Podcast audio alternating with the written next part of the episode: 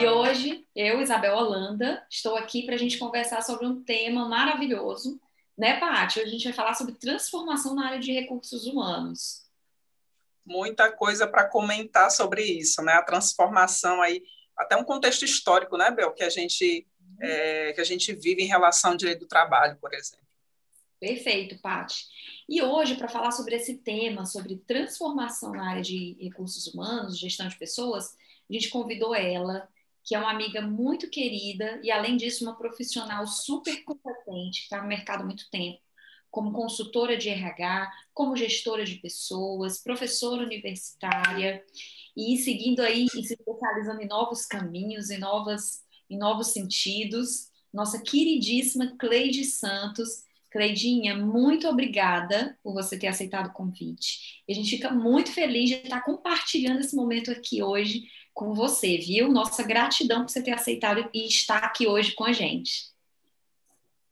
Bel, muito obrigada, Patrícia, pelo convite. É sempre bom poder contribuir. Eu acredito que todo conhecimento, quando ele é colocado em prática, quando ele é compartilhado, ele só tende a melhorar o nosso meio, quem nós somos, eu acredito muito nisso.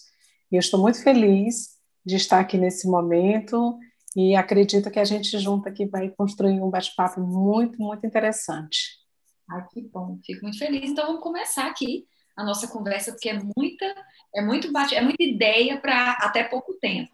Cleide, eu queria, a gente vem conversando muito, até nos bastidores a gente conversou sobre essa transformação tão rápida, tão instantânea que a gente tem vivenciado nas organizações. A gente percebeu que isso acelerou mais com a pandemia, né, onde a gente tem um ambiente, é, essa associação do high-tech com high-touch, que é o tecnológico com o humano, e a gente percebeu que no decorrer da história do, da gestão de pessoas, a gente tem percebido muito essa transformação, como a gente falou no tema, da área de gestão de pessoas, que vai desde a transformação de, do nome da área até de subsistemas, e a gente vem transformando, se transformando e buscando esse sentido, saindo desse papel né, visto pelos CEOs ou visto pelas empresas de organizador de festa e contratação de gente para ocupar um, um espaço mais estratégico dentro das organizações.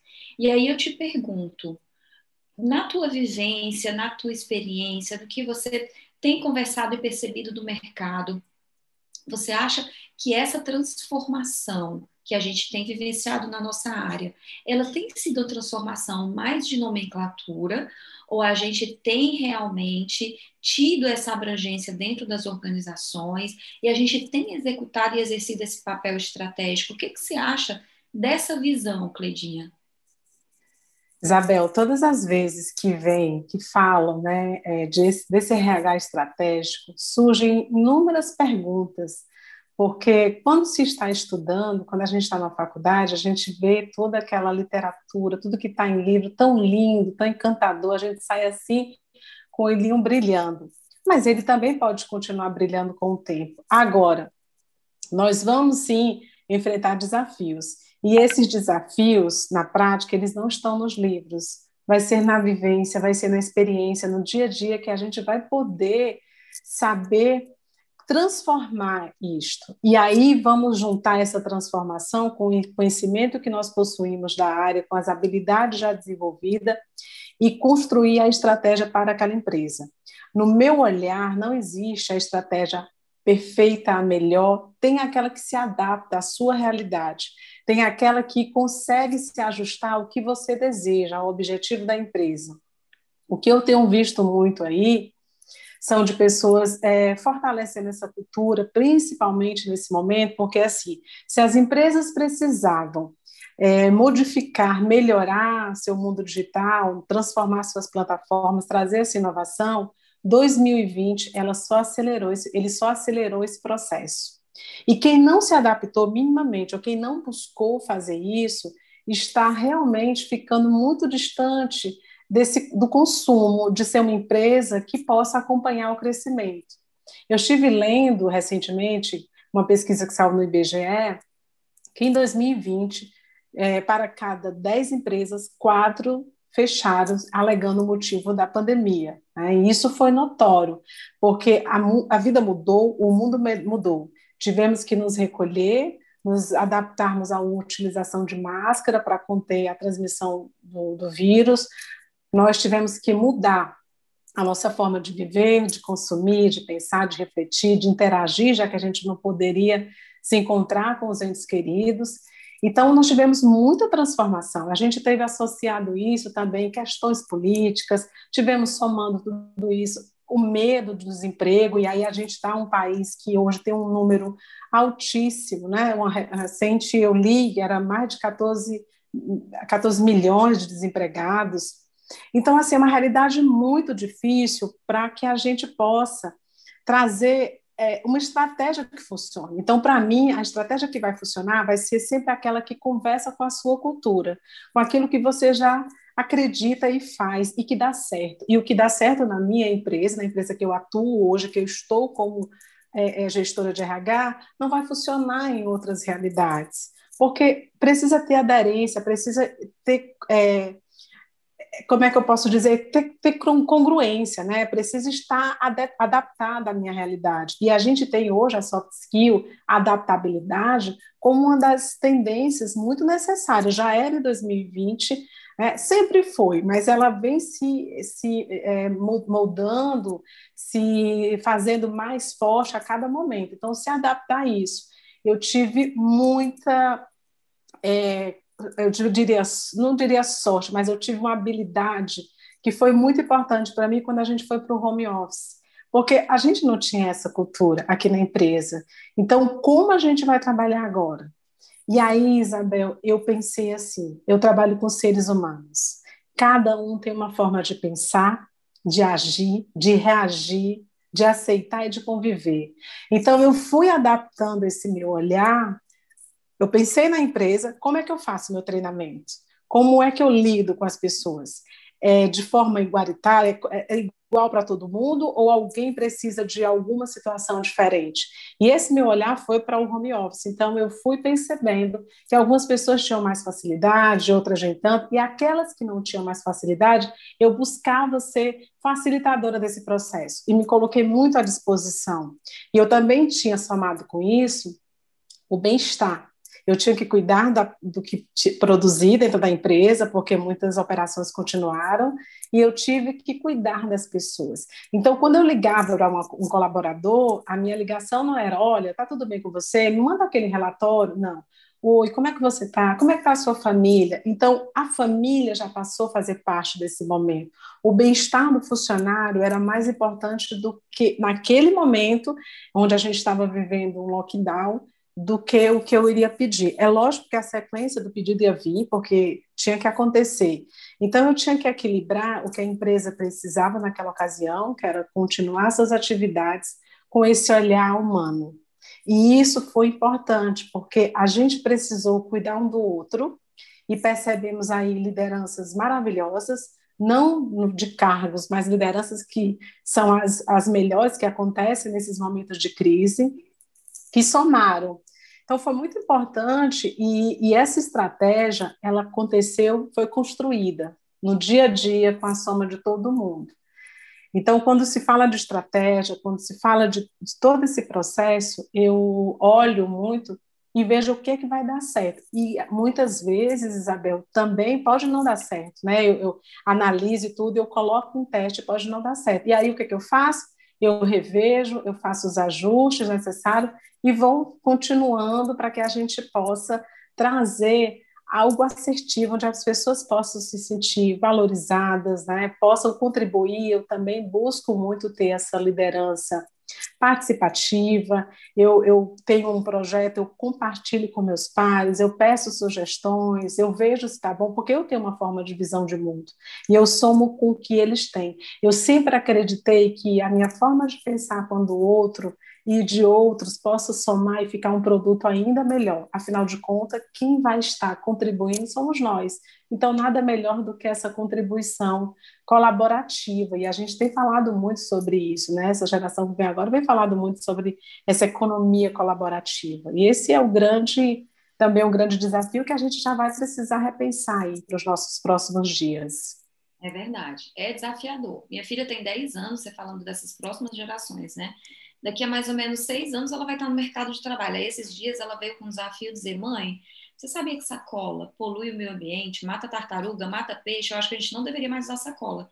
E eu fiquei, meu Deus, eu vou levar as compras aonde? E ela me dando ideias, e eu super resistente, e, eu, e pensando como vai ser gerir uma, uma geração consciente né, dos seus direitos, do que motiva, ciente do que é, do que faz sentido para ela. E falando nessa, aproveitando esse gancho dessas gerações que vão entrar no mercado de trabalho daqui a 5, 6 anos, eu queria que a gente comentasse bem, Cleitinha, sobre tudo isso que a gente tem vivido também com a pandemia. Eu nem gosto de estar falando muito de, dessa questão de pandemia, porque aqui é um lugar para a gente ter insight, para a gente conversar e, e, descolar um pouco desse tema que já tem sido tão doloroso para a gente, né? A gente já tem vivido há um ano com isso aí. Mas não podemos deixar de ver de que existe um impacto. Qual é esse impacto, Isabel? A gente tem percebido aí um movimento no mercado, é, ultimamente agora né, no mercado em que a gente está aqui, que é Ceará, que é Nordeste, um dos grandes restaurantes daqui já disse que ia provavelmente retirar a operação daqui do Ceará por causa também de impactos, né, com lockdown, com fechamento, com restrição, e mais de 100 pessoas desempregadas, porque, é claro, a operação precisa continuar rodando, ele precisa ter é, um, um, ticket médio de, de valor por dia para poder manter os custos, e isso é, é inteligível. E aí eu lhe pergunto, Cleide, a gente sabe que o, a gestão de pessoas ela vem se transformando, né? Desde antes de 1930, com a Revolução Industrial, quando foi criado o setor, e aí foi vindo as transformações com a CLT e tudo mais. E hoje a gente tem se preocupado muito nessa tua fala que você colocou, de dizer assim, ó, antes eu ligava para perguntar, tá tudo bem? Você me enviou o relatório? E agora você está preocupado com o bem-estar físico, com, bem, com a vida da pessoa, com abriu isso para a família. Então eu te pergunto, né, com todas essas transformações tão rápidas que a gente tem enfrentado, com todas as dificuldades né, que nós temos passado, que é essa de restringir a aglomeração, restringir a proliferação da doença e com isso ter um impacto nos negócios, eu te pergunto, tem algum caminho que o RH possa ajudar? Existe alguma resposta de adaptabilidade para que o RH possa, como aquela pessoa que cuida de gente, porque são as pessoas que fazem os processos acontecerem, os resultados serem atingidos. Existe algum caminho ou existe algum recurso que o RH possa ajudar essas empresas, Cleide, sejam elas pequenas ou grandes, no tocante à adaptabilidade para esse momento tão delicado que a gente tem vivido? Você acha na tua visão? Isabel, é, hoje eu fiquei muito feliz né, com um dos meus diretores que me chamou lá para mostrar um vídeo de um pai falando do autismo. E esse pai, ele relatava que ele conseguiu muito desafio na vida, ele é um empresário de sucesso, ele conseguiu muita coisa. Mas até hoje ele não consegue ouvir do pai dele, que possui já, tem 11 anos, a palavra pai, porque o filho não fala. E ele diz que todos os desafios que ele já teve na vida, esse é um que ele ainda não venceu, mas que ele tem fé que vai vencer. E ele me trouxe isso, me fez porque nós temos um aqui, né? E ele queria saber desse feedback. E eu vendo esse profissional, esse empresário falar, ele falou muito sobre a questão de tudo que ele conquistou, material. Mas e ele também estava falando dele como ser humano, como pessoa e do desejo dele. E me conectou com uma história que eu escutei lá na Nova Acrópole, que eu sou aluna de filosofia, aonde a minha professora dizia que no voo nós temos, ou podemos escolher tomar um suco, tomar uma água, é, comer alguma coisa ou não, mas nós não podemos pedir para parar em algum lugar o avião e descermos. A gente tem que esperar um ponto. E aí ela disse: nós não podemos modificar quem somos, nós somos humanos. A nossa condição é humana. E por que, que eu estou falando tudo isso para responder a sua pergunta? Porque, sendo é, gestor de, de né, sendo gestor de recursos humanos, nós temos a condição humana. E é importante a gente aprender a lidar com toda essa realidade somada a todo o conhecimento técnico que a gente tenha, com toda essa macro tendência, com toda a necessidade do mercado, para poder encontrar um equilíbrio e fazer com que essa gestão de recursos humanos não seja aquela menina do aniversário, que ela não seja aquela menina que vai lá só dar advertência ou que vai não, que ela seja, que ela ocupe o lugar dela. Aqui no elevador onde eu pego, pego todo dia, né, trabalho, tem uns pisos assim, as separações agora, né, do distanciamento. E toda vez que eu olho aquele piso lá, eu tenho uma frase que vem na minha cabeça, que é de um livro que eu li, que é Ocupe o seu lugar. E é ocupar o lugar que a gente possui dentro dessa organização. É a gestão de pessoas, então eu preciso entender como as pessoas funcionam. Eu preciso ter esse humano que há em mim desenvolvido nas pessoas, mas eu preciso olhar para o que a empresa tem de mercado. Eu preciso olhar as tendências, eu preciso conhecer o que está é, se passando da porta para fora. Quais são as tecnologias que estão utilizadas? Eu mesma sempre tive e acreditava, né, que sempre tinha, porque também era uma crença que me limitava, dificuldades tecno tecnológicas. E neste momento eu precisei buscar quem pudesse contribuir com esse, com esse auxílio, mas eu também fui estudar sobre isso, eu também fui buscar essa, é, o que eu quero, né? Então a gente precisa é, ter também uma questão de humildade, saber que eu não tenho conhecimento de tudo, mas buscar isso para que eu possa validar e trazer isso dentro da empresa e fazer com que essa empresa traga, né, condição que as pessoas trabalhem e desenvolvam aí a estratégia dela através das pessoas, porque eu vi muita gente com dificuldade de trabalhar nesse home office, principalmente sobre a cultura, porque já tem uma cultura, é assim como nós funcionando, mas estava todo mundo em casa. E aí a grande preocupação de muitos era como trazer ou como transformar essa cultura para o digital. E quando a gente já vive dentro de uma empresa, a gente tem essa cultura, a gente vai levar ela para onde nós estivermos, se ela for realmente uma coisa forte, se ela estiver consolidada, né? Então, eu mesmo em casa, eu fazia as coisas que eu faço aqui, eu só estava em outro ambiente. E isso me fez refletir muito sobre a questão de como as marcas, sejam elas CPF ou CNPJ, se posicionam. Quando você fala que a sua filha se preocupa com esse meio ambiente, com essa responsabilidade, me lembrou muito que nós agora, além de vivermos esse momento ainda de pandemia, que por mais que nós não queiramos falar, mas é uma realidade que a gente vive, infelizmente, mas isso vai passar, temos também algumas é, outras realidades, né? Toda essa dificuldade do home office, todas as questões, as empresas, as pessoas perdendo desemprego, muita gente adoecendo. Nós também tivemos algumas causas que fizeram e contribuíram para esse momento de reflexão, que foi a questão das bandeiras que foi levantada do racismo. Isso também tem muito a ver com a, a, nossa empresa, com o que a gente acredita como profissional. Tem a questão também da violência né, contra a mulher, tem a questão do, do, das falas, meu lugar de fala, inclusive tem pessoas que falam muito, tem é, profissionais falando sobre esse espaço de fala. E cada vez mais eu vejo que o profissional de recursos humanos ele precisa trazer e entender que as coisas são feitas através das pessoas. E a partir do momento que eu exerço esse meu olhar, eu consigo transformar minimamente o que é possível naquele momento. E aí me recorda a frase do Cortella, quando ele diz que é fazer o meu melhor na condição que eu tenho para fazer em condições melhores quando eu estiver ainda em situações mais favoráveis, né? É mais ou menos assim a frase. Então, é isso. Quando a crise chegou aqui na construção civil, que é a empresa onde atuo, em dois, final de 2017, 2018, eu tinha duas opções. Ou eu me lamentava, é, criava aí uma situação né, de vítima, ó céu, ó vida, a crise chegou e eu não faço nada, ou eu vou buscar fazer o que eu posso fazer com o que eu tenho. Eu não tive outra escolha no dentro do meu perfil, que era fazer o, o, melhor com que eu podia. Eram recursos curtos que eu tinha, era com ele que eu ia trabalhar. Ah, eu não podia trazer ninguém para treinar. Então, o que foi que eu fiz? Peguei pessoas dentro da empresa que tinham expertise e a gente foi treinando. É, eu consegui fazer é, momentos que a gente tem aqui de celebração, né, porque até o meu aniversário do mês ele tem um significado diferente. Ele não é só uma reunião para bater parabéns e comer bolo. A gente tem outros, a gente tem um vídeo, a gente tem uma contribuição, a gente fala de alguma coisa, a gente conecta com o que a gente acredita.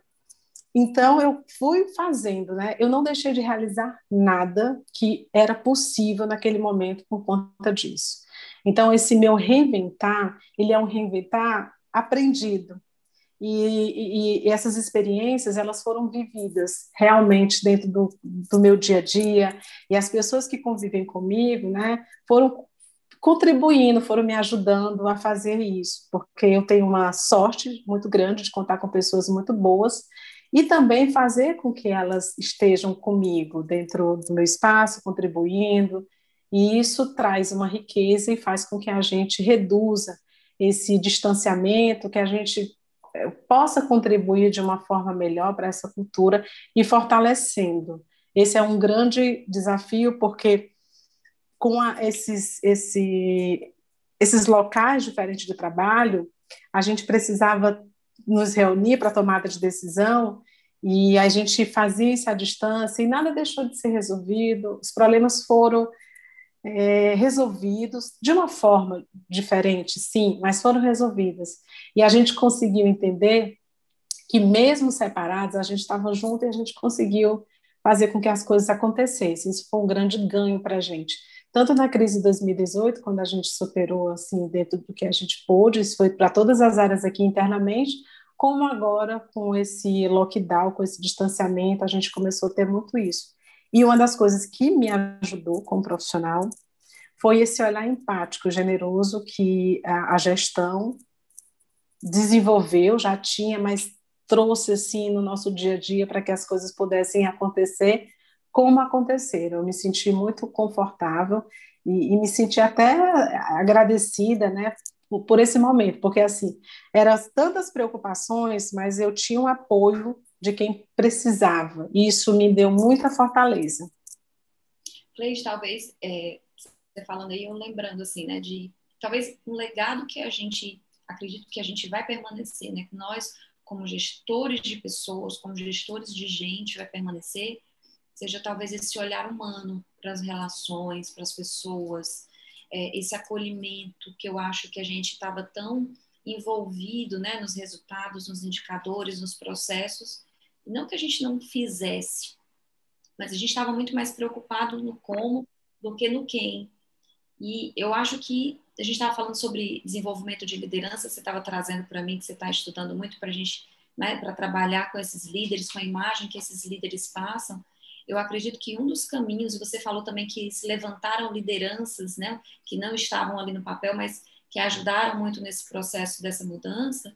Eu acredito que talvez o caminho para que o RH é, consiga minimizar essas perdas, minimizar todo, tudo aquilo que a gente não consegue mudar, né, que é, por exemplo, o fechamento de uma empresa, que a gente sabe que vai acontecer, mas seja talvez lidar com essas relações de uma forma mais humana, né, mais acolhedora. Eu acredito muito que o caminho talvez seja esse e que esse caminho desse olhar humano perpasse para as outras áreas, para as outras pessoas também das empresas. Cleide, eu acho que para a gente encerrar a nossa fala, é, não existe. A gente, quando a gente fala de gestão de gente, a gente não tem como dizer uma receita de bolo, porque aquilo que você falou que dá certo para mim pode não dar certo para o outro e eu tenho que adaptar as minhas realidades. Mas o que a gente poderia deixar de palavra, talvez, de encorajamento para os RHs pequenas, médias para as pessoas que estão começando ou que estão tendo uma dificuldade muito maior. Aqui, é, de palavra de encorajamento para essas pessoas. Bel, é, o que eu diria para as pessoas é que assim, quando decidimos fazer algo, né, que a gente acredita naquilo, que faz tem um significado, trazendo sentido para a nossa vida, por mais desafios, por mais movimentos que a gente precise fazer, é sempre importante, porque é, faz parte do que a gente acredita. o que eu utilizo para mim em muitos momentos, né, e eu falava isso hoje, inclusive, com uma colega aqui no trabalho, tem aqueles dias que você acorda, eu não sei se todo mundo aí acorda motivado 100%, eu não, eu sou um ser humano que tem dias que eu não acordo motivada 100%, né, então, mas eu já desenvolvi um autoconhecimento nesse aspecto, porque esse, essa linha de autoconhecimento é infinita, de me auto-perceber, assim. Então, eu tenho alguns rituais, né? eu tenho algumas é, atitudes que eu vou fazendo durante o dia, logo nas primeiras horas, para que eu possa me conectar com aquilo. Tenho dias bem desafiadores, tenho dias difíceis, de tomada de decisões difíceis, onde a gente precisa olhar para as pessoas e olhar para números, é, decisões que a gente não gostaria de tomar, eu, pessoa, não, mas eu preciso exercer o meu papel profissional. E aí, o que, que eu faço nesse momento? Eu olho para o meu propósito de vida, eu olho para o que eu desejo, que é o mesmo futuro, para a vida que eu já construí até aqui, e aí, nesse momento, nesse ritual de pensamento, que ele pode ser através de uma meditação, muitas vezes através até de uma oração, eu consigo ir melhorando o meu dia. Eu consigo trazer as lembranças e me conectar com aquilo que eu acredito. E aí eu já vou né, me organizando, me arrumando, eu já coloco uma música que me conecte com alguma coisa e eu já vou ganhando meu dia. E quando eu chego né, dentro do trabalho, dentro do ambiente corporativo, eu já estou em outro nível, então eu já vou me encorajando para aquelas decisões, para aquilo que eu acredito e fazendo aquele meu trabalho da melhor maneira possível. Eu sempre me pergunto se aquilo que eu estou fazendo, se aquilo que eu vou tomar de decisão é o melhor naquele momento. E faço, e tomo. Embora depois eu possa olhar para aquilo e dizer assim, nossa, tinham decisões, tinham situações melhor, mas não era o que eu percebia naquele momento. Então, eu também vou me perdoando sobre isso e tocando né, o barco, tocando a situação. Então, para as pessoas que muitas vezes têm dificuldade, é buscar esse autoconhecimento para fazer essa conexão. É, se o que eu estou passando por aquele momento faz sentido para mim, se realmente, porque quando a gente tem um, um porquê passar por aquilo, um significado, por maior que seja aquele desafio, aquele momento, ele também vai passar, né? ele também vai ter um, um fim. Então, eu tra trago muito o autoconhecimento, eu trago muito minhas leituras, eu olho para a minha história, né? e é disso que eu tenho estudado muito agora, da história que eu estou construindo, do legado que eu quero deixar. Eu olho muito para a história, para as pessoas que colaboram comigo, então eu vou mudando essa minha forma de pensar naquele meu dia que eu não estou tão motivada assim.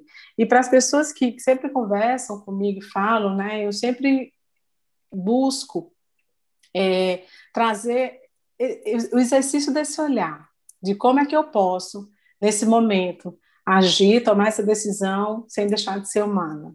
Então, tudo que eu faço no meu dia a dia, Isabel, aqui, ele tem um porquê. É, hoje mesmo, quando eu decidi fazer o, o, a, o pedido do cofre do aniversariante com a pessoa que me auxilia, a gente fez, e eu tenho um profissional que ele tem um, um problema de saúde, e eu já peço o cofre dentro dessa realidade. E isso, é, para mim, é estratégico, porque se ele está bem, ele não vai adoecer, ele vai estar aqui atuando. E o bem-estar dele me importa. E aí, então, às vezes também, o que faz criar essa ansiedade, né, e dar esse desconforto às vezes, Isabel, é que nós desejamos coisas grandes, é lógico, mas esquecemos que para fazer grandes feitos precisamos começar ali, né, com o primeiro passo, analisamos pós contra, o que, que a gente pode fazer. O que, que eu posso fazer dentro do cenário que eu estou, com os recursos que eu tenho? E aí, com isso, eu vou para a ação, né? porque existem planejamentos para ajudar, existe uma rotina, existe tudo isso, mas nada substitui o querer fazer. E quando a gente quer fazer algo, quando a gente conecta com aquilo, acredita, a gente busca força, existe uma magia que acontece aí, um processo, e a gente realiza. Pode estar no home office, pode estar no momento de pandemia, a gente acredita, a gente vai a gente fica refletindo sobre, sobre isso. Tem uma frase do Victor Franklin a gente está estudando logoterapia também, que ele diz, ele usa até uma citação de Nietzsche, tem muito a ver com isso que você falou no comecinho, que ele diz assim, se não for desse jeito, tá, gente, me perdoe, depois eu, eu trago no outro programa exatamente, mas ele diz assim, quem tem por que viver pode suportar qualquer como, qualquer quase como, acho que é mais ou menos assim, quem tem por que viver pode suportar qualquer quase como. E é muito isso que você falou do sentido, do propósito, né, de você se autoconhecer. Eu acho que isso é importante, principalmente para esses tempos tão desafiadores que a gente tem vivenciado nesses dias. E que bom a gente poder estar tá refletindo sobre isso, né? A gente sempre quando traz os convidados, vocês ficam falando, a gente fica refletindo aqui e tendo insights sobre isso. Agora, Cleidinha, a gente vai ouvir um pouco a Pati, Patrícia Capistrano, que vai nos trazer um pouco aí sobre essa parte legal, né, parte do, do RH, de legalidade aí, de, de direito, dessa transformação, que a gente começou com uma área chamada sobre. Qual era o nome da nossa área, gente? Era. Esqueci agora o nome, não fiz nem pesca. Acho que era relações trabalhistas, uma coisa assim, ou gestão trabalhista, lá na Revolução Industrial. Eu vou passar a palavra aí para você, não sei se você sabe. Mas a gente começou com um nome parecido com esse, que era meio que um advogado, né? Entre os Isso. empresários e os operários. Exatamente. É, eu, e ouvindo aí a, a, fala de vocês, eu fico muito feliz no papel de, de advogada da área jurídica, que aí a gente já trata de questões mais objetivas, né? Que quando a gente trata de lei, a gente trata realmente de coisas mais objetivas, mas que lá no fundo está tratando realmente de coisas bem subjetivas, porque quando a gente trata do ser humano, a gente é, busca também alcançar a subjetividade do indivíduo. Então, eu fico muito feliz, eu fico com uma, com uma minha alma é, bem leve, porque eu estou tão acostumada a ver certas situações que chegam até ser cruéis em relação a, ao vínculo trabalhista, essa relação empregador e empregado. E quando eu, eu ouço as pessoas do RH, de gestão de pessoas, falando sobre isso, sobre a evolução, é, do quanto se aprende, das adaptações, nossa, eu fico muito feliz, porque a, a realidade, vindo mais para o direito, a realidade é um pouquinho mais um pouquinho mais difícil né? Então, pegando aí essa fala de vocês duas, eu quero até dar boas-vindas aqui para Cleide, também é um prazer ter você aqui, tá? É, eu venho trazer, não vou trazer uma lei específica, tá, gente? Eu vou trazer realmente um contexto histórico, as meninas aí vêm comentando dessa evolução, né, da gestão de pessoas. E então eu vou trazer aqui a evolução do direito do trabalho, e aí, eu, o, o que eu comentar aqui, aí vocês tiram as conclusões de vocês. Melhorou, não melhorou, está no meio termo, como é que está? Então, quando a gente fala de direito do trabalho, a gente observa que é, alguma, alguns séculos atrás, né, nós tínhamos aí a, a, escravidão, né, começou aí com a escravidão, as pessoas não tinham direito absolutamente nenhum, somente de trabalhar, e chega ao fim da escravidão, começa a surgir alguns movimentos ali relacionados à proteção desse trabalhador. Tá? Eu não vou me estender muito, né, porque a história é longa, não dá para a gente falar aqui sobre todo essa, esse contexto histórico. Tá? Mas quando a gente olha, por exemplo, na Revolução Industrial, é interessante que há um boom né, dessa indústria, é, os processos eles começam a ser automatizados, eles começam a funcionar de forma mais célere, e o papel do, do colaborador naquela, naquele, naquele momento, ele contribuía bastante, sim, até demais, na minha percepção, porque ele chegava a trabalhar 16, 18, 20 horas por dia. E isso incluía as mulheres e as crianças também e não havia nenhum tipo de proteção, não existia. As pessoas, de um modo geral, aí falando de homens, mulheres, crianças, idosos, trabalhavam em, em condições bem precárias. Férias não existia, décimo terceiro não existia, como a gente sabe que tem hoje. É, condições ambientais do trabalho era algo realmente muito precário. Questão de iluminação, de, de limpeza, né, higiene, não existia nada disso, além das jornadas de trabalho que eram realmente é, era uma exploração, de fato.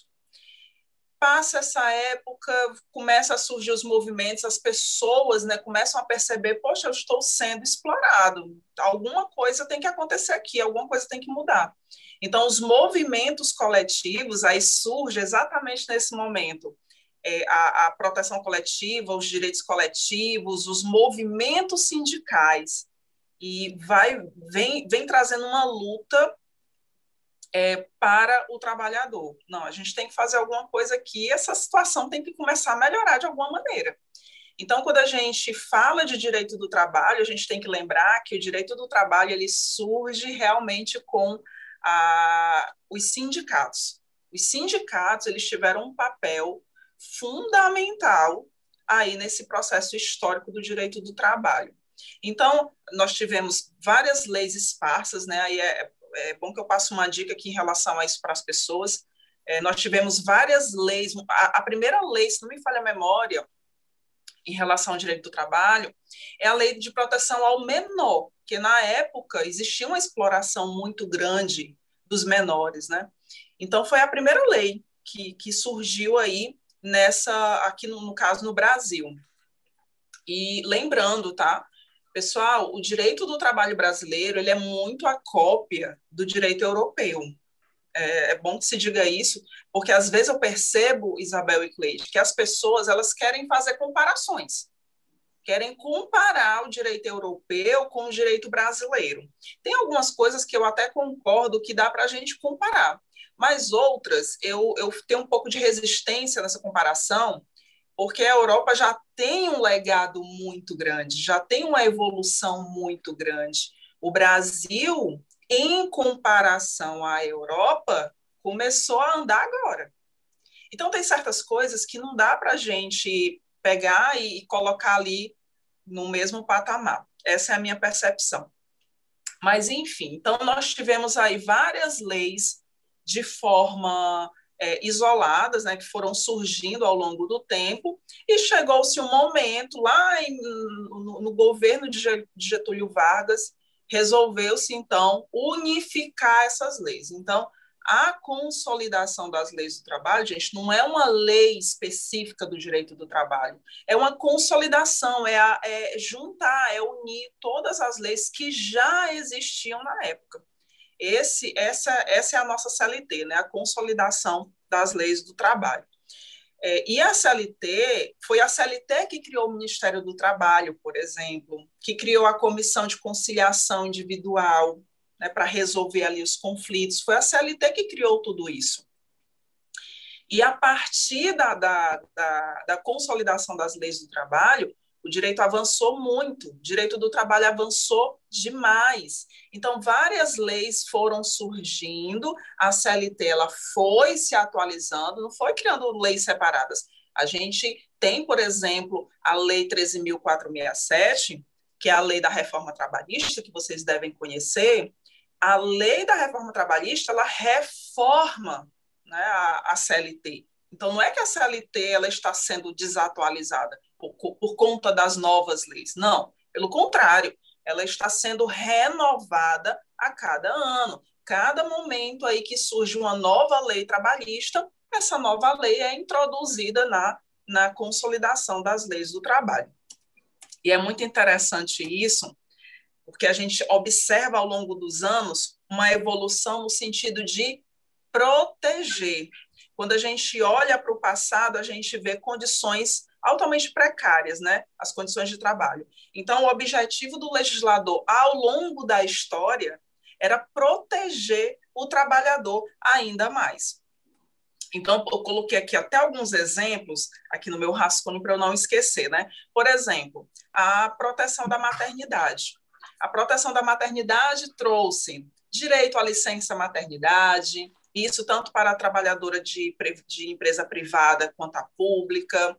Nós temos aí a licença paternidade, que na realidade não é bem isso, é uma falta justificada para o trabalhador, o pai da criança, né? É, retorna aí dessa licença, é necessário fazer um ASO, um exame, um exame um atest, ter um atestado médico para que comprove que a trabalhadora realmente está apta a voltar às suas atividades é, o direito à amamentação, toda trabalhadora que tem o seu bebê de até seis meses tem o direito ali, um intervalo dentro da jornada de trabalho, dois intervalos, na verdade, cada um de 30 minutos, para que ela possa amamentar a sua criança. Nós temos também dentro da, da CLT é, a previsão de que a empresa ela tem que ter um espaço ali para que as mamães possam realmente dar essa devida atenção para suas crianças, né, para os seus filhos que ainda estão amamentando. Aí tem muita gente que me pergunta, Patrícia, mas se a empresa não tiver esse espaço reservado para as mamães, o que, é que ela faz? Então, né, nesse caso, ela pode fazer um convênio com uma creche, por exemplo, não sei. Pode procurar ali alternativas para resolver essa questão. Mas é muito interessante essa, essa proteção né, que a CLT ela vai trazer para as mamães. Eu poderia trazer também a evolução da saúde e segurança do trabalho. E aqui eu, coloco, eu vou colocar, pessoal, dois acontecimentos históricos que me chamam muita atenção quando se fala de direito do trabalho. Às vezes eu escuto algumas pessoas comentar assim: ah, mas a lei é muito protetora. Então, eu acho muito interessante a gente sempre parar para refletir no seguinte e se perguntar: por que, que hoje é dessa maneira? Por que, que a lei é tão protetora? Existe de fato essa proteção, mas por que, que é assim?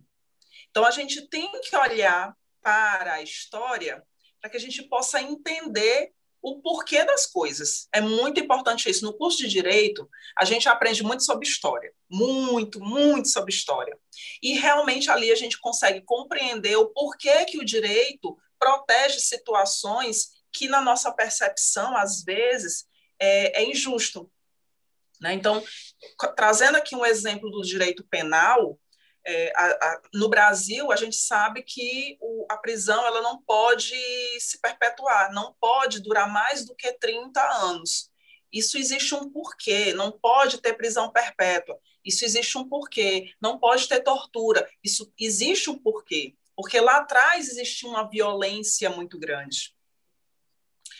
É, e em relação à, à, saúde e segurança do trabalho, dois acontecimentos que eu acho que vocês vão, vão achar interessante. As pessoas costumam atribuir o direito do trabalho, aliás, o Dia Internacional do Trabalho, com um acontecimento que houve lá, eu não lembro exatamente o ano, do, é, 1917, eu acho que é isso. É, aquele incêndio que houve numa fábrica em Nova York. Então, houve esse incêndio, onde em torno de 145, 146 pessoas morreram, em sua grande maioria mulheres. Mas o fato é que trabalhadores ali morreram naquele incêndio. E, na, e na, nessa ocasião, no, no, quando aconteceu esse fato, quando a gente vai olhar documentos históricos, o que é que a gente observa? Não tinha. O, a, o prédio, gente, onde as pessoas trabalhavam, os colaboradores, era no, no quase no último andar, nos três últimos andares. Então, como as pessoas poderiam se proteger porque não tinham uma escada de, de, de emergência, não tinha nenhuma condição para que as pessoas conseguissem sair daquele local, não tinha nenhum tipo de trabalho de prevenção para cuidar daquelas pessoas numa, ocorrendo uma situação como essa que aconteceu. E várias vidas foram perdidas, como a gente sabe aí mais ou menos da história, né? E um detalhe, né? O Dia, o Dia Internacional do Trabalho, ele não tem muita ligação com esse fato, tá? É uma ligação com vários fatos históricos. Esse foi um dos fatos. E tem também a situação, uma, um, um, um fato histórico que foi em relação às meninas do rádio. Não sei se vocês já ouviram falar. As meninas do rádio, na época da Primeira Guerra Mundial, houve um boom aí em relação à venda de relógios. Naquela época era uma coisa muito chique, era uma coisa muito luxuosa. E uma determinada companhia ela inventou uma tinta luminosa e essa tinta luminosa fazia muito sucesso. Então, quem pintava os relógios, não sei se vocês já viram em algum momento, num filme, sei lá, alguma coisa assim, um relógio ter os pontos, os ponteiros luminosos. Isso, na época, era sofisticação, era visto como uma sofisticação. E quem pintava esses relógios manualmente eram mulheres entre 18 e 25 anos. Nessa companhia, gente, essas mulheres, passado 20 anos, elas foram morrendo, uma a uma, uma a uma. Por quê? Porque descobriu-se logo em seguida que aquela substância que elas é, emudecia o pincel na língua, molhava naquela substância que era a tinta, né, que na verdade era radiação, e elas iriam pintando os relógios, iam colocando aquela substância na boca constantemente. Essas mulheres morreram de câncer. Essa empresa respondeu por vários processos na justiça. Essas mulheres perderam a vida e a partir daí também começou-se a pensar não pode continuar dessa maneira. A empresa ela tem que se responsabilizar por esses acontecimentos. E essa empresa acabou fechando, né, por essa questão também. E, e a gente vê como o direito do trabalho, quando a gente fala especialmente das normas regulamentadoras do trabalho, a gente vê uma evolução muito grande. A gente olha, por exemplo, é, o trabalho da mulher. O trabalho da mulher, a mulher grávida especialmente, ela não poderia trabalhar em ambiente salubre. Aí veio a flexibilização do direito do trabalho com a reforma trabalhista. É aí que eu quero instigar vocês a refletir. Nós tivemos essa evolução, aí veio a reforma trabalhista. Primeiro vem protegendo, protegendo, protegendo, aí veio a reforma. Na reforma trabalhista, que é uma coisa que, que tem na reforma trabalhista que é bem interessante, é dizendo que as mulheres grávidas, elas podem trabalhar em ambiente salubre. Elas podem e só acontece o afastamento se elas comprovarem por meio de atestado médico que realmente precisa se afastar, que na minha percepção é um absurdo. É um completo absurdo. Então essa situação, ela foi levada para o STF, e o STF firmou o entendimento. Não, isso aqui é inconstitucional. Então ele manteve essa proteção para os trabalhadores. Então, o que é que eu quero dizer? Nós temos esse contexto histórico né, da, da Revolução Industrial, é, da evolução dos direitos do trabalho, o direito de férias, o direito de décimo, o direito às melhores condições ambientais do trabalho, a proteção do trabalhador em relação a agentes nocivos, como foi o caso aqui dessas meninas, meninas do rádio, vocês podem pesquisar na internet, vocês vão encontrar a história delas. É, então, a partir desses acontecimentos, a proteção ao trabalhador foi crescendo. A tendência era crescer, porque realmente no passado coisas absurdas aconteciam. Mas aí veio a reforma trabalhista. E às vezes eu fico assim refletindo, a reforma trabalhista, muita gente me questiona isso. Patrícia, você acha que a reforma trabalhista é uma coisa boa? Foi uma coisa boa que aconteceu no Brasil? E a minha resposta é sempre a mesma. Olha, eu acho que uma reforma trabalhista, ela é necessária. A flexibilização do direito do trabalho é necessário. Por quê? Porque o contexto histórico é outro, as pessoas já têm mais acesso à informação, né? A situação é, é outra.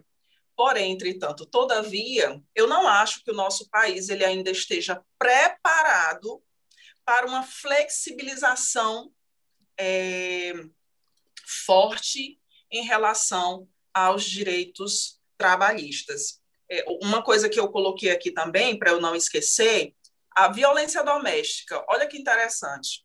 Direito do trabalho, ele não conversa somente ali só com as leis relacionadas à legislação trabalhista, mas ele conversa ali com várias leis do direito penal, do direito administrativo, do direito constitucional e assim por diante. Então, nós temos, por exemplo, a questão da, da Lei Maria da Penha.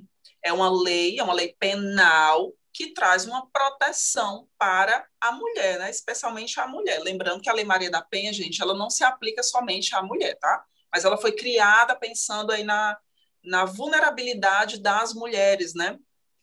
Em situação de violência doméstica, tá bom?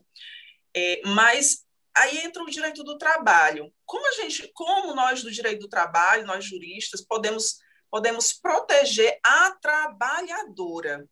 Aí veio a lei 11.340 lá de 2006 e disse o seguinte: olha, uma trabalhadora que esteja em situação de violência doméstica, ela pode se afastar da empresa. E ela vai ter garantido o vínculo trabalhista, ou seja, aquela estabilidade lá no seu trabalho, pelo período de no mínimo seis meses. Então a gente percebe que sim, o legislador ele, ele se preocupa com o colaborador, com o empregado. Eu não, gosto muito de usar esse termo, não, empregado, eu prefiro colaborador realmente. É, porém, eu percebo também que nós estamos caminhando para uma flexibilização que eu acho um pouco perigosa. Eu acho um pouco perigosa. Quando eu olho, por exemplo, essa situação da reforma trabalhista, né, a Lei 3.467, que trouxe a previsão da empregada gestante trabalhar em lugar insalubre, eu acho isso muito arriscado muito perigoso, porque eu estou lidando não somente com a vida da trabalhadora, mas eu estou lidando também com a vida de uma criança, de um feto que está ali em desenvolvimento. Então, quando a gente olha para isso, a gente tem que olhar lá para a Constituição Federal e ver que o direito à maternidade é um direito indisponível, é um direito que visa uma proteção dupla, é a proteção, da trabalhadora e a proteção daquele feto que está sendo desenvolvido ali. Tá? Então, o que é que eu, eu vou resumindo aqui a minha fala, né? Eu não sei se o, se o meu tempo já deu, que a gente se empolga, mas resumindo aqui a minha fala. Sim, nós tivemos também outras mudanças legais no âmbito trabalhista, como a lei, a lei da liberdade econômica, que trouxe a criação da CTPS. Então, a gente observa não somente uma evolução em relação aos direitos do trabalho, mas a gente observa também uma evolução quando se fala de tecnologia. Nós, temos, nós tivemos a substituição da CTPS física pela CTPS digital. Isso é fantástico. Nós tivemos a criação lá em 2013, 2014 mais ou menos, e a entrada em vigor do e-social lá em 2018. Então, o e-social ele veio para substituir várias ferramentas que a gente tinha, ou que a gente tem ainda, né, algumas, para uma coisa mais moderna, é, mais inteligente. Então, o e-social ele veio tratar as informações trabalhistas de forma é, mais objetiva e, e, de uma maneira trazendo um gerenciamento mais adequado dessas informações. Aí veio a questão da pandemia, né? Meu Deus do céu. Veio a pandemia e veio com ela a MP 927, a MP 936, que foi convertida depois na lei, na lei 7020, se não me falha a memória. Deixa eu só confirmar aqui, porque eu não. É, é lei demais, gente. É lei demais. Então, deixa eu ver onde foi que eu coloquei ela, só se alguém quiser dar uma olhadinha depois. É, não estou com ela aqui.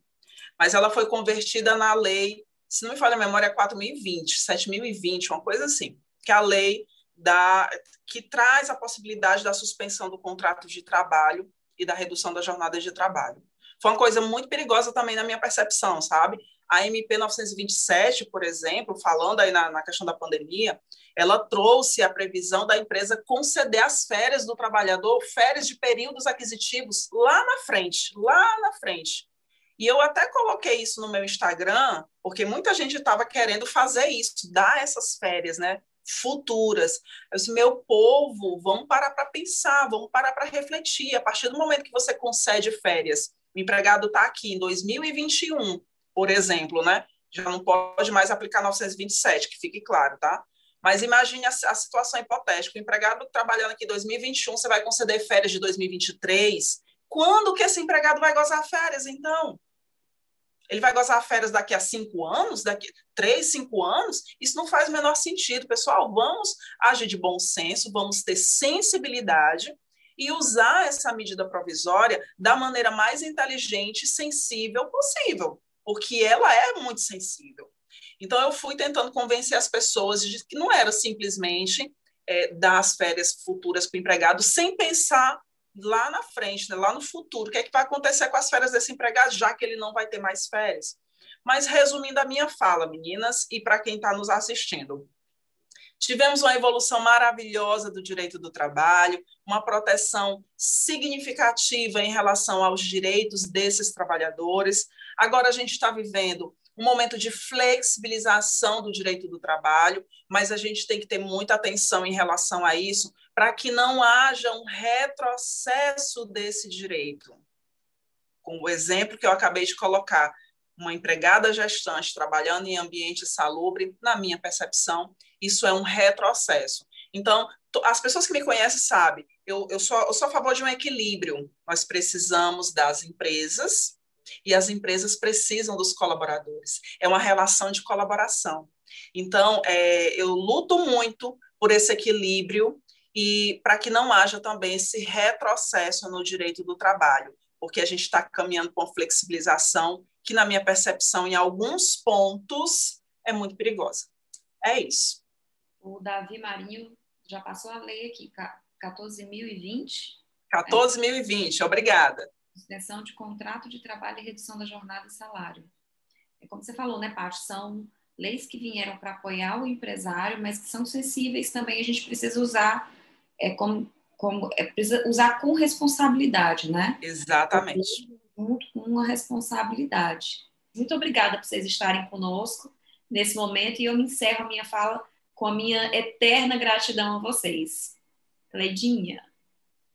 Isabel, é, eu estava ouvindo aqui a Patrícia, primeiro, assim, muito obrigada, Patrícia, adorei te ouvir, né, e eu assisti uma palestra dela já tem um tempo, né, na Fortes, e foi bem importante para mim, eu já, já admirei ali, nossa, como ela entende desse, disso, ela sabe o que está falando, e agora ouvindo essa história, adorei as informações, e ela finalizou a fala falando sobre essa questão do, da segurança do trabalho.